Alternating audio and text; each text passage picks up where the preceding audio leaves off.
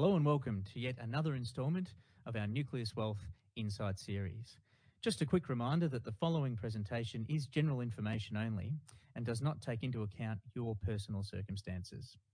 Whilst Nucleus Wealth aims to present informing and sometimes entertaining content, please consult your investment professional, financial advisor, or better yet, speak to us before making any decisions based on any of the themes discussed in today's presentation. Hello and welcome to this week's instalment of Nucleus Investment Insights. We're in for a treat this week as we meet long-time friend of macro business and popular economist Dr. Cameron Murray, who we managed to catch on a rare trip down to Melbourne for a keynote address. Cameron's done some extensive work in helping to uncover the often opaque world of public and private relationships in his book The Game of Mates and has recently released a report looking into affordable housing policies.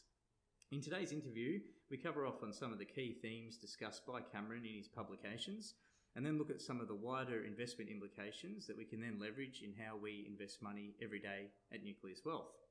Join Nucleus Wealth's Head of Investments, Damien Klassen, our Chief Economist, Leith Van Onselen, and myself as we chat all things Game of Mates with Cameron Murray. I trust you enjoy. Here we have uh, Dr. Cameron Murray. Cameron is an economist and consultant who specialises in property markets, environmental economics, and corruption. He teaches at the University of Queensland, blogs at fresheconomicthinking.com, and is co author of last year's breakout book, The Game of Mates. Uh, we're here at the Brunswick Mess Hall, and uh, Cameron's the keynote speaker for Prosper Australia's 127th Henry George commemorative dinner. Uh, welcome to Nucleus Investment Insights, Dr. Cameron Murray. Thanks for having me. Um, so, just a quick one, just to get us started. Uh, so, we're here with uh, with Prosper, or you're here as a keynote speaker for Prosper. Um, would you like to just give us a little bit of background as to uh, why, why you're here, why you're down in Melbourne and, and away from the, the sunny uh, Brisbane climate? well, we're here tonight to talk about housing, and uh, the main thing I want to tell people today is we've got housing wrong we've been trying to think about improving housing affordability by making little tweaks to the market price and saying, well, everyone has to pay the market price. But in other parts of the economy, we don't do that. If we want cheap healthcare, we don't tell people, oh, you know, we've got to tweak the market price, open up supply. What we do is say, hey, we're going to just create a massive public system and anyone who needs it can show up and get free healthcare. That's how we make healthcare cheap. But in housing, we just won't take that extra step and say what kind of system can we create at a, at a sort of social level that makes housing cheap. We're sort of tied to this market price, and it's not going to get us anywhere. At best, some of the people who talk about you know loosening supply, they're talking about building 50,000 extra houses per year for 10 years so that's going to take, you know, 2% of the workforce away from what they're doing to building extra houses, uh, which is about the workforce of Canberra every single year for 10 years, and we're going to maybe get 10% lower prices. Wow. Yep. That's sort of the best we're aiming for. Now, I think we can do a fair bit better, and tonight I'm going to be talking about how we can tomorrow reduce the cost of housing by 40 to 50% in one, in one go. Now, and I'm not going to, I need to be clear here. It's not about reducing the market price of housing by 40%. I'm talking about creating an alternative system like the public health system where we allow access to people for a cheap price. And I think that's where we need to start thinking. And no one's talking about that except surprisingly the guys at Prosper and now me. okay, yeah, sure thing. Uh, and so I take it this is um, the basis or the, um, the contents of your new report that you've got out called "The Unspoken Alternatives for Expen- Expensive Housing." Is that right? Yeah, yep. that's that's right. I yep. mean, that's the whole point of the report is we don't talk about this stuff. We talk about the ineffective things, and the report goes into a lot of detail about um, these types of systems that exist. For example, in the ACT, they sold uh, nearly 80% of the new dwellings in one year to people in an alternative land rent scheme where they saved around 37% compared to renting on their housing costs. Wow. And not only that, they had the security of tenure for life. So you couldn't kick them out and put the rent up next year. So that's a massive improvement. That's you know almost four times better than this 10-year ambitious scheme of devoting the work, entire workforce of Canberra to building extra housing. Yeah, but, but, which vested interest uh, Guess there's not a vested interest that's profiting from, from that, is there? Is that, Yeah. Is that the main problem? Yeah, you're right. No, vested interests are the problem. And I think, to be honest, the, the way we talk about housing affordability has been dominated by vested interests. And, and I think this, by sort of le- letting the market go as it is and creating a parallel alternative way to access housing, sort of gives people that freedom to go, oh, this is not going to affect me. You know, my investment's safe, my house is safe. That's just some alternative thing. Yep. You know, private health insurers still make a lot of money even though we have a public system. So the whole idea is to just give that new alternative and to sort of sidestep that criticism or that political um, logjam of, geez, if we decrease housing prices by 10%, that's uh, $700 billion of wealth we're just going to wipe off the, you know, seven and a half million highly influential voting homeowner households. Yeah. What want- if we we all want sidestep more that? affordable houses? Nobody wants lower house prices. Yeah. Exactly. And hmm. so I, I really think it's important to think about how to sidestep that and say, hey, we don't want to affect your investment in your house. We're just going to start another thing over here on the side. Your investment is safe. You get 7 million happy people, I Yeah. think, trying to sell that as a way to get cheaper housing. Then I'm going to, you know, essentially reduce your assets by 10, 20%. You know, that's Yeah. hundreds of thousands of dollars out of your pocket. Yep. Um, and that's a political, you know, politically terrible move. Um, just just while we're on the um, the topic of the property, I was, I was just referring back to your uh, last year's book, the the Game of Mates, um, and uh, the discussion between uh, James, who is the uh, I guess the, the, the, the entity in charge or the, the mate in charge He's of the, the mates. connected Yeah, insider, that's yes. right. Um, and then versus, of course, Bruce, which is uh, what appears to be everybody else. The, the Bruce is the everyman, actually named after my uncle, who's uh, one of the most Aussie people I know. Oh, really? Yeah, no, that's, that's fascinating. There you go. There's a bit of insight. Um, I, I guess the, the, the, part, the point I was trying to, uh, I guess, get to was the the existence of these grey gifts that are inside of the, prop, particularly property zoning, and, and, and the way that that influences, you know, um, areas that are obviously um, looked at for investment, and then they get rezoned. Whoever owns the land gets the bulk of the, the uplift Yeah. um, and it's not shared through. And you've just to just to use as a, an example, you've used the um, Australian Capital Territory as potentially a, a, an area where they may have sold that. Was that right? Have I got that right? Or- Yeah, that's right. So the property market is all about getting political decisions in your favour and then banking the capital gains that come from that. So rezoning, if your plot of land is uh, allowed to be used for a single dwelling, a, a house, and then some some uh, bureaucrat or politician draws a line on a map and says you can build a 20-story apartment building, immediately you get that additional right. For free. You don't have to pay for it. Now, we know it's a grey gift, it's a political giveaway, because, uh, for example, in Sao Paulo in Brazil, you have to go to the government and buy at an auction what are called certificates of additional development potential. Okay. So if you have the right to build a single unit dwelling, you have to pay for every additional square meter of apartments you want to build on that house, and you go and you bid at an auction. So we know it's something we could sell. Mm. The ACT avoids it because they um, they charge essentially a tax as 75% of the market value of the gain.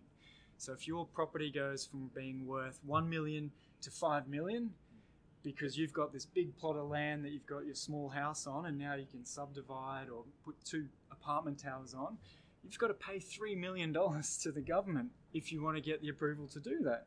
Because that's, you know, you could get get that right and turn around and sell it and just bank the four million in your pocket. Now we as a community should be getting that instead of giving it away. The big selling point is that uh, once you take that giveaway out of the hands of those planners and those political decision makers, then you might get planning based on you know principles of housing, uh, transport, town planning, livability, because it's not about who gets millions here, who gets millions there. It's about who gets oh, a few hundred thousand. It's a, it's, it's a smaller political game. Yep, yep. No, that makes sense. And I guess, well, just finally, though, obviously that, that makes sense. It, it makes really good sense, I guess, economically and on paper and, and, and for the greater good. However, um, what do you see as the biggest obstacle in trying to, to, to you know, convert, say, the New South Wales government and the Victorian government to a system like the ACT where it appears to be working reasonably well? Uh, the property industry. Okay. I mean, the land development industry. I'll give you an example in Queensland. Um, Queensland was worried about affordable housing, so they said we're going to create a statutory body that's going to take control of planning from the councils in certain key areas. We're going to fast track approvals, we're going to increase density. The guy they hired as the CEO of that statutory body was a former development manager for Lendlease who'd been lobbying to get his his company's land rezoned, you know, this agricultural land to rezone so he can build 60,000 apartment uh, houses on it. He becomes the CEO of a statutory body, turns around, rezones Lendlease's land, Surprise, surprise. gifts them millions of dollars. Okay, he spends 10 years in this body, and then when he leaves, he now works for Stockland. Another developer that he rezoned, or his group, you know, the statutory body rezoned and handed million dollars of windfall gains. Now, these people, that's just one example. There's a whole network of people who are politically net connected. Who's who uh, run on trading these favors and give be, taking turns in having that power to make millionaires out of their mates. Uh, so unless the rest of the community can get organised enough uh, and and leverage you know key elections, um, take hold of that media debate and say, hey, this is a giveaway. It's worth 11 billion a year, which is what I calculate. Mm. You know, wedge wedge the politicians in the corner and, and try and get that leverage. That's what we need to do. And so when you say wedge the politicians, a platform for, for someone to be elected would be what putting some legislation in place that stops this sort of ability to bounce in and out of the private and public arena, or Well, yeah, both. Yeah. Firstly, having to charge the value of the gains from zoning, and secondly, better cooling off periods and um, lockouts. yeah, essentially lockouts. I mean, in Yeah. Queensland, we have the bizarre situation. We have, a, I think, a three-year cooling off period for politicians to become professional lobbyists. But um, a professional lobbyist is a very particular independent consultant lobbyist. You can be an in-house lobbyist for a large company the day after you quit politics. Yeah. And most of the planning ministers in Australia, we've seen um, Anna Bligh jump over to the Bankers Association, which is actually an industry group and not a lobby group. Mm. So there's no no no uh, problems there. So yeah, there's, there's a lot to do now. Thankfully, the Victorian Greens are now looking into this uh, this tax on the, the value. The Queensland Greens have adopted it. Sustainable Australia, Mm. uh, the national uh, political party, they've adopted that. So um, you know, it's it's resonating. Um, but I, I feel like the major parties are going to be a, a tough The weight Tough of money is sell. against you.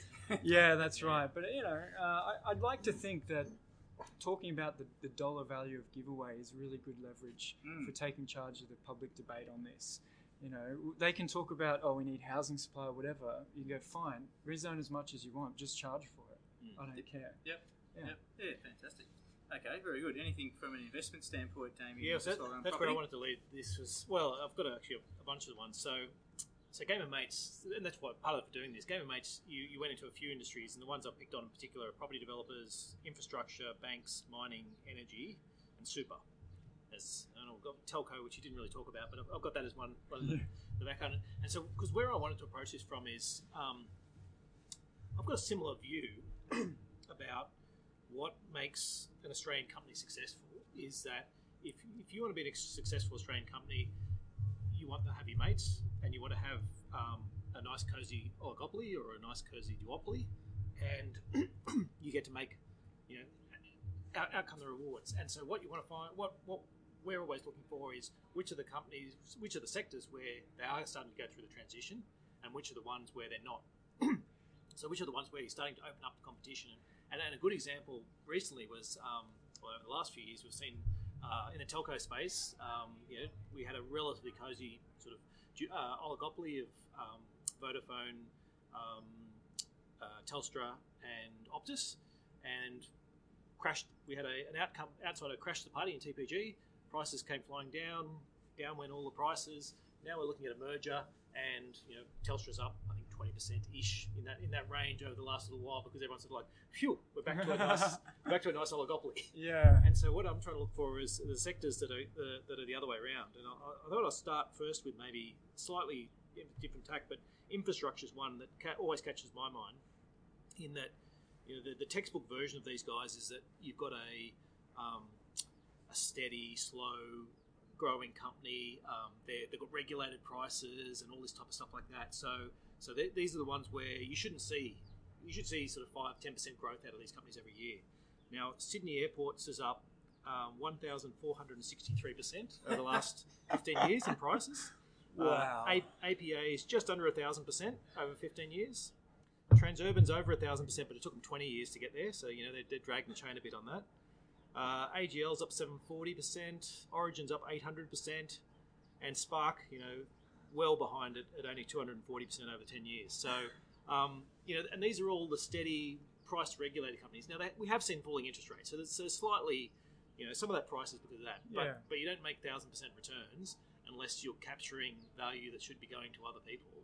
And so, in my, I look at that sector and go, is there anything on the, the radar that looks like we're not going to be getting the, they're not going to keep getting the capture. And Transurban just announced recently a- another big deal to get another, you know, another roadway in Sydney, WestConnex. Yeah. So So, in which sector will the music stop first? first is what I'm saying, and, and I'm saying in the infrastructure sector, I can't see any signs of it stopping. No, I can't. I can't either. To be honest, my I guess my general view is um, this is going to get worse from a social perspective before it gets better. Yeah. These groups will become more entrenched and more captured, and it's going to take a you know a fair bit of political fragmentation and, and agitation from the electorate before. Uh, before we see any serious change, so look, I, I don't, I don't see anything on the radar Yep. in the near future. I mean, you know, we have seen some slight changes in Queensland. Apparently, we're going to have a new government renewable energy um, supplier come in. Yeah. Uh, but I, you know that's pretty small beans in terms of uh, what's going on elsewhere with the airports, the roads, Yeah. Transurban. Um, you know, it's just so easy for them. Um, uh, so many politicians would have a nest egg totally exposed to these se- sectors, and not Okay. and even. Uh, you know, not considering them personally, but their networks of friends and associates are heavily invested in these. So it's very hard to turn around and say, hey, you know what I think we need to do? We need to facilitate some new entrants in these markets. Mm. How can we do that? Yep. Then you've got to activate all these people whose, you know, whose own bank balance is on the line to do this. Yeah. You know, um, so Um, yeah, I look, I, so I think, I think you so got it's- te- ten happy years For, for the um, until we have some real political change. Yep. And I think it's a toss of the coin which one comes first. There'll, there'll be there'll be a straw that breaks the camel's back. There'll be some project that is just such an obvious gift. Um, some politicians will be like, "No, that's a step too far." Some of those on the on the edge of the, the networks. Yeah. Um, so I'm sorry. No, that's fine. That's fine. No, no. oh, Look, I'm, I'm, I'm investing for this. You know, I'm gonna, this is where I, I'm gonna, you know, I, I think I'm completely with you on the on the on the philosophical side, but in the end, we're investing real money for people. Yeah, I guess the question is how much of those gains have factored in the expectation that this game's going to continue in the going. near future. Yeah. You know, that's the only So- thing you want to know. Are there sort of surprise new gifts coming? I have no idea. I suspect Yeah. there will be. Uh, there are people, you know, whose careers depend on working out how to give these mates more money. M- mining then so jumping jumping a bit so i, I sort of Mining. I, I treat miners a bit you know they're not i don't think really control their own future because so much of it depends upon the commodity prices Yeah. um, they can control their costs a bit so they've got that side but Yep. it seems to me as if the whole rudd mining tax debacle means we're a generation away from Yes, totally agree with that Okay. assessment. They, they've won that game for 25 years. Um, the question I think in mining is how how many freebies in terms of rail ports and other sort of you know goods that traditionally the government was involved in provisioning. How many of them can they swindle? And that's a sort of specific miner opening up new areas. So in, in Queensland, the debates about the Galilee, how much will the, the government be chipping in for rail and and so on. And so for new deposits in new areas, that's that's where the giveaway will be. Uh, and certainly more politically connected companies will get it. I think the big guys will just plow on. They'll have a shot if they don't. You know, if they don't get a freebie, they plow on and, and do or it develop something else yeah Yeah. I've got I've got one just quickly on the um, just touching back on the book from the Great Transportation Game. So just a little bit topical there. We are mentioning before with um, Transurban, WestConnex. Um, so um, as, as we were talking just off air before, but the uh, the East West link has risen from the dead. Uh, the Liberals have decided to um, throw some uh, some magic potion on it, and it's coming back for east, the east uh, west melbourne we're talking about Sorry, East West Link in Melbourne, that's right, at Daily Victoria. Uh, has, has risen again uh, as an alternative to Labor, uh, and they've called theirs unimaginatively the Northeast Link um, in in November's upcoming state elections. So just a bit of background there. Um, I just noticed in the book you, you've done some, you did some extensive research into all major road and rail infrastructure projects in Australia since 1992, I believe, That's with the help of Kathy Ahern. I'll Yep. give a shout out there. Um, and so you revealed a number of accounting tricks that were being utilised to help James and his game of mates uh, privatise the benefits from toll roads, and one of them being uh, a public-private partnership. Um, now, if you like, maybe just give that a quick um, explanation from your point of view. But the, the, the, crux of the question was really that these things seem to be very commonly used. They're a good way, uh, as you mentioned in the book, and I'll let people uh, check that out to find out more on, on the accounting side. But in your view, what what would be an alternative to a public-private partnership, or how, how, do, how do we fix this then if um, if this sort of uh, game of mates is, is going to be stemmed? Sure. So the, the, the main accounting trick in the public-private partnership is to take um, obligations for the government off their books and not count it as a debt. Okay. So you essentially let the private part of the entity borrow money, and then you just guarantee it.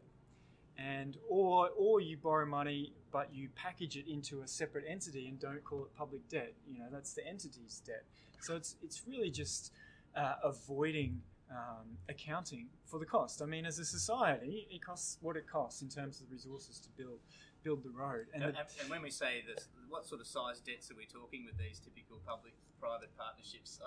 Oh, look, historically they're not as high. Uh, you know, the ones we're talking about now of tens of billions. Yep. That's that's off the charts historically. We're talking, you know, uh, hundreds of millions per per project throughout the 90s and early 2000s. It's just completely gone up an order of magnitude, and and that's partly because the newer projects are mostly tunnels and they're a lot more land. Uh, uh, acquisitions and um, you know the expectations of the quality is, it does improve over time in these things. Um, so, you know, off the top of my head, I think one of the Sydney Tunnel there was a there was a three hundred and fifty million dollar um, uh, guarantee of some debt that the, the state government took on, and uh, ten years later they just said, "Oh, and you guys don't have enough money. We'll just take that loss now and write it off." wow.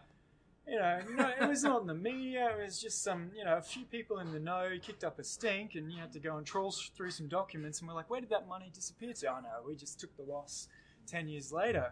I'm like, but wasn't the whole point not to borrow the money in the first place? um, so that's the problem. And, and the other, you know, that's that's not even the biggest cost to PPPs. One of the one of the biggest costs when you think about the underlying utilization of resources is building the less um, efficient new piece of infrastructure Mm. because it's more profitable. Yeah. Because there's more traffic and you can funnel people onto it. You're not doing. You, there's a conflict between maximizing the throughput of the road network, taking roads in the city, and maximizing the profit of the person who owns one piece of that. Mm. So the big example I have in Brisbane is we have the Clem Seven Tunnel. To maximise their profit, they put the toll up to four dollars fifty. It started at two dollars, and I don't know what it is now. I don't use it. But essentially, we have a tunnel that's ten or fifteen percent capacity because no one wants to use it. But that's what the profit maximising price of the toll is. So it keeps everybody on the free public roads, and we still have to go and expand those. What would be better from a total society perspective is to toll the above ground road and funnel everyone through the tunnel, or regain that above ground space for buses, bikes, and all the alternative modes of transport, and put people in the tunnel. But instead, we have a three quarters empty tunnel Mm. and that that cost, that economic cost to the city as a whole, is much much bigger than the sort of billion dollars we might have implicitly subsidised through some accounting tricks. Okay. And that's actually what Rod Sims came out last week and talked about. Um, that one of the things with uh, we, we've entrenched this process of unsolicited proposals or market-led proposals, where Transurban can come up and say, "We think you guys need a road here." I'm like, well, why would they think that? Because they think they can funnel people on, right? Yep. Okay, not because Usually it because there's already a road there, and we're just going to put another one underneath. It. Turns out the road's quite popular, so uh, it's So why, it. yeah, why don't you do that? Um, and so you know, there's a big conflict between what they want to propose and what's good for the network as a whole. And so Rod Sims has come out and said we shouldn't do this. We should have you know our our own team of public traffic planners and stuff who look at what web development is and what people are doing and just tell us what the next most Right. efficient thing to invest in is. Yep.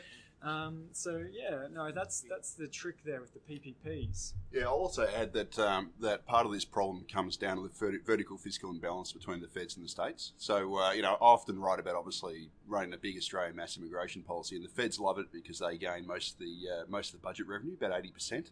But of course, the states are left picking up the cost, and the states can't uh, can't obviously fund. Well, they have trouble funding this uh, on balance sheet, so they resort to these little tricky accounting tricks like the Westgate Tunnel, which uh, Transurban's done, which Transurban's going to build for about 5.6 billion, but they're um, but they get to toll extend tolls and CityLink and effectively get 15 billion dollars in revenue. So it's a real dud deal for taxpayers. But again, this has come about because we've got this growing population. The feds are collecting the revenue. The feds won't fund the infrastructure. They're pushing on to the states, and then the states are doing these tricky little accounting tricks. But obviously, we all we all lose overall. Can I, do you want to, want to flip back to the investment if that's all right? Yeah, Just to, sure. with Yeah. a couple of others because Yeah. yeah. I've got a few others that I want to. So the energy sector, I sort of, I, I think I was showing these guys some respect. Like they went through this PRRT, which is pretty complicated, looked pretty good at 100 oil, but they're not paying anything on it now. Um, they managed to get away with no reservation on the east coast. They've got they've managed to get uh, international pricing, which they're charging all up and down the the thing. That seemed like the the guys who have it all, I guess. So I guess, and maybe have they gone a step too far? This is my question for, for the energy sector. Is I mean, I, I don't think Morrison's serious about a, a, uh, a an energy review, but you know, that the- the question is, have have they taken it a step too far in that energy sector that now they're actually going to have to front up? Uh, perhaps. I mean, they will go too far at some point. Yeah, You know, this is.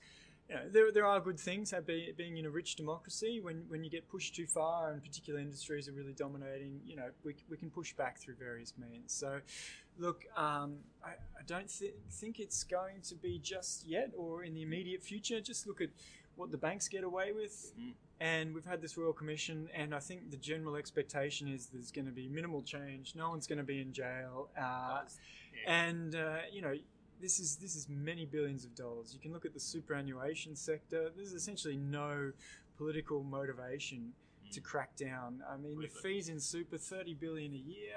It's just just for people to stick money in, you know, index funds or whatever they do. It's it's off the charts. and- is launching our super fund quite shortly, but anyway, mm. so uh. we'll say we're on the other side of that. But, but so we'll be upfront in, in terms of that. But, uh, but we're, uh, I, guess what I want to say is we completely agree. Wait, it's, it, to, to take something so complex as super and say to people with no economic knowledge, here you go, put away nine and a half percent of your money, and then we're gonna you're gonna have to make the most complicated financial decision you can possibly do. And by the way, if you if you stuff up, that's it for your retirement. Is crazy for the the vast yeah, majority of people. I mean, I People to- can't be bothered to do their phone or their electricity contract. Why would they? Okay, just let me give you an example.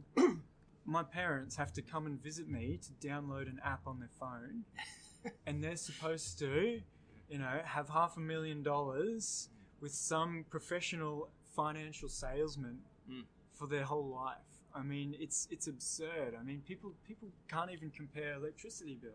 Mm, yeah. I'm an economist. Mm. I don't even know which um, superannuation account's best. You, you I've got a PhD in economics, right?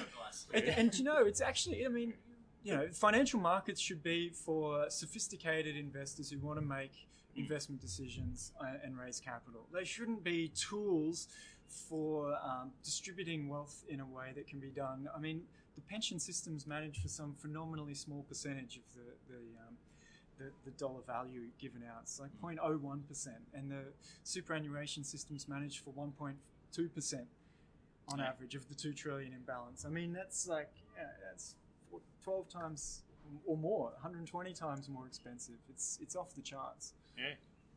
Absolutely. No, no. Look, as I said, we're, we're in the same industry, so uh, but but um, yeah, very much sort of have that same belief. Just just talking to people, like Tim spends all day talking to um, investors, and the number of people who um, clearly have no idea about what they're talking about, and are just looking for help. And you just say, well, we sort of feel we're trying to do the right thing by people, but you could easily see how people not doing the right thing. You know, shiny this, we'll give you a bottle of wine here, and we'll Oh, take you to the cricket over there, and next thing you know, you you bundled into some huge fee paying And and I think another thing too is like because obviously we're, we're starting out quite small, right? So the costs the cost for us versus the amount of money that we're investing is, is, is quite a big gap, right? Where I can't what I can't fathom is that when you're looking at the everyday super account, which has tens or hundreds of billions of dollars in it, and we're nearly the same price as them. They might be a, a little bit cheaper, Yeah, no, and the amount no. of income that they're getting and the, the way they run No. their fund. And we know, and anyone that's smart knows that run, you know, that invests money knows that typically it costs, you know, it doesn't cost that much more to manage 10 million, 100 million, Yeah. you know, or a billion dollars, and yet um, they're, they're, they they can price themselves at such But the a point. sales, the sales cost. The sales cost more, and the, and the marketing cost more. But, Yeah, but the empirical data actually shows that as Australia's super pools exploded, the fees have barely moved. yeah. So this, you know, this is just pure cream that's being Yes. creamed. Look, there's, there's an interesting discussion happening in economics about these captured markets. Can you be a non-consumer, a non-consumer of a product? Because if you can't be, then you really don't have that that um, Freedom. freedom or that consumer choice that we assume in our economic models. And this is the problem with super. I have no issue with people saving money and investing it and getting advice and paying fees. But forcing everyone to do it with a massive share of their salary when we can't seem to get wage growth anywhere, and now we're going to tell people perhaps, oh, chuck another 3% of your wage here and don't touch it for 40 years. I mean, it's ridiculous. And, and, and the other problem is um, people are forced to save into this for something that's going to, you know, for a retirement event that's say forty years away. So people discount it straight away, and they don't, they don't, they don't, um, you know, worry about an extra one percent in fees because it's so far, so long away. I, I never did until last week. And now I've sat down with my wife and we're like, oh, let's check our super. What are we going to do? Uh, you know, I, I, I look at this stuff every day and I still hadn't bothered yet. My working assumption was I'll never get this money. Uh, Yeah. Who cares? Like, you know, there's another Forty third. years away. Yeah. You know, the system could change. You know, the next trade war, the next whatever. Yep. Um, the financial thing, system could radically change. Um, there's, there's no guarantee I'll get it back. Why would I bother? Yeah. You know, making See? decisions like when I go and choose a car to Mm. buy, I make do my research and make a decision. Yeah. Because I do it today. so for me, I've got a slightly different tint to you guys. Is that I still think that people should be should be saving the money, but it should be there should be a default cheap option run centrally that you can sort of go that gets you a, a pension plus payment or whatever it Yeah. is. But he's basically saying you need a you need a no brainer product and that's managed centrally, that's safe and all that type of stuff. So that's that what I propose in the book. You know, government could provide um, the Danes Yeah. have it. Um, lots of lots of European countries have a default saving fund, right? Yeah. Um, but my, I personally would say we can go further and say, well, why bother? Because you can't save really macroeconomically. We're just taking someone who's working their money, and then the system gives other people who are selling those assets that they'd previously saved to the person people who are currently saving. You know, it's a very convoluted financial scheme to essentially redistribute money that we Yeah. do all the time through the tax and transfer system. And in the end, we just, I think we all just want to reduce the amount that goes into sales in this area. And Oh, yeah. Oh, let's agree on that. You can wipe a percent off. A percent of two trillion dollars, by the way. What, Yeah. what's that? Twenty Uh, billion Yeah. every single year. Every single year. Yeah, and but so coming out of the coming out of the um, banking commission, so I mean, I, I think there'll be a few knuckles racked, but it does it does seem as if if, if you showed up to the uh, the Royal Commission contrite and said, "Oh yes, we did this, we stole, we did whatever, but we're really sorry about it," you, you got away with it. Whereas if you turned up a bit a bit argumentative, you're in trouble. It seemed to be the I don't, I don't know whether you've seen anything that you I I haven't noticed it like that. anything that you've, you've seen that suggests that there's going to be major, major um, repercussions from No, banks. Things change when uh, when it affects rich, well-connected people.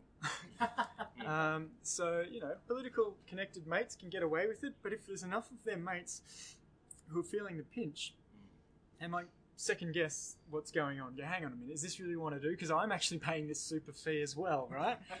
um, I'm, I'm not getting that super fee, and so you know there are these tipping points when I think uh, the right influential groups feel the pinch, and then all that um, pent up frustration of the community comes out, and you've got the heads of the government departments, all those key political players going, all right, let's actually take some action. Uh, it's it's you know it's a real tricky thing. You can't put your mates in prison uh, if you know if you're. A lot of the financial regulators are, you know, previously bankers and vice versa. Um, but, but there will be a tipping point, and, and I'm you know I'm pretty confident uh, in general. Although my book is, yeah, we are at a at a Brunswick pub here, aren't we? that Sounds like your groupies have turned up, Cameron. So there you go. yeah. So look, I, I'm Yeah. pretty confident that um, we have the capacity to to change things when we reach that critical mass. Um, it's just you know which sector is it going to reach that tipping point next? Yeah, and the one the one what I wanted to finish with is probably we haven't got time to explore properly, but you know I note in the property development area if you run through so we, we do global investment, so I run through always running through different companies, and if you look uh, okay, well let me look at property developers globally. Uh, they're in Hong Kong, they're in Japan. You find some Australian ones, a couple of Canadian ones, hardly any US at all. And you sort of go, well, is it the countries where you need to be politically correct connected that you get the a lot of these? You know, you get to be a big property developer because you, you're making those. But I, get, I guess what I'm wondering is we've got a, a, a prime minister now who's come from a, a property um, uh, lobbyist background, and Yeah. yeah, property property prices are certainly sliding. Um, and so, is he going to throw a bit more at the uh, at the at, the whole property market? And, and what's the most likely, in your view, that sort of over the next little while, that's to he can you know what's another a finger in the dike of the, the, the rapidly leaking wall that's the property market? Yeah, look, I, I expect I expect there to be more first homeowners grants of the magnitude we've never seen before. Um, tapping your there- super. They'll be yep, they'll Yeah. be tapping your super. The you know the turnover has been quite low, you know, recently, and so there will be this pent up people who've been delaying buying first homeowners and whatnot. So there are people waiting. And it's whatever they can find to get them off the sidelines um, soon. Look, yeah, I, ex- I expect any all that sort of stuff to happen. Um, the first homeowners grant, superannuation. I don't know what else, but they'll be creative. Uh, so yeah, um, my outlook for property, yeah, maybe it'll be, uh, you know, there'll be a political um, catching mitt. Un- under the Sydney property market uh, before too soon, and we'll see how effective that is. That really depends on how many people they can tempt in. I suspect And, it's and a whether they wait too late, in my mind. You know, Yeah. if, you go, there's enough momentum, downward momentum, I agree. Go, I don't care about the first time I go anymore more because it's fallen 10% or 15% like that. I That's don't know right. what's going on. Well, it's out of the gonna price will fall by my grant in the next six months, right? But, so yeah. yeah. it would have to be a massive grant, I, I, I suspect, to, to stop that accelerating decline. Well, remember there already is a kind of grant in with the uh, stamp duty concessions that came in July one last year. So um, you know, Melbourne and Sydney prices would probably be falling a bit fa- bit faster than they are. Anyway, Okay, very good. So, look, on that note, we uh, we might finish up. Thank you very much for uh, your time today. Thanks for having me. All the best, uh, Cameron, with the unspoken alternatives uh, for expen- expensive housing, and uh, look forward to checking that out. And also, uh, for anyone interested, uh, go and check out the uh, Game of Mates uh, book. It's out on Amazon. You can, uh, it's gameofmates.com, isn't That's it? right. Yeah, yeah. it's the, you can find it very easily online. so he- head on over there um, and check that out. And uh, thanks again for coming along. Enjoy Melbourne and uh, enjoy your show tonight at Prosper. Thanks, guys. Cheers. Thanks. Nucleus Wealth and the Macro Business Fund was put together to help give you access to quality, well researched stock analysis and superior macroeconomically minded asset allocation. We use technology to help us provide a service typically only available to high net worth and sophisticated investors at a fee level that rivals the more basic solutions available to these everyday investors. We do this by using separately managed accounts which allows clients to enjoy unparalleled transparency in what they own and why. It also means that each client effectively owns their own separate and discrete share portfolio, which is managed by us. We have partnered with Linear Asset Management, who are backed by the ANZ Bank for cash management, and JP Morgan, one of the biggest banks in the world, as custodian of assets. We feel that this structure is the gold standard for your financial protection. In addition to this, we offer 19 separate and individual ethical screens that you can use to help tailor your investment. To ensure that your money is not being used to support companies that deal in areas and practices that you feel are important. By eliminating the areas that are only important to you, you keep the potential for higher returning areas that you might otherwise be ambivalent about. And these would typically be ruled out in broader ethical products currently available in the market. The name Nucleus comes from our ability to provide the core holdings of a client's portfolio, allowing them the time to explore areas that may be of interest or they may have experience in. We also offer a complete investment solution for those who don't have time to coordinate their own investments. Our investment team has decades of experience in world markets, and we have access to a global team of stock analysts. By removing the layers of middlemen that typically sit between your money and the markets, we've been able to reduce fees and provide unparalleled transparency in the solution we provide. For more information on what we can do for you, please call 1300 623 863 or contact us through www.nucleuswealth.com.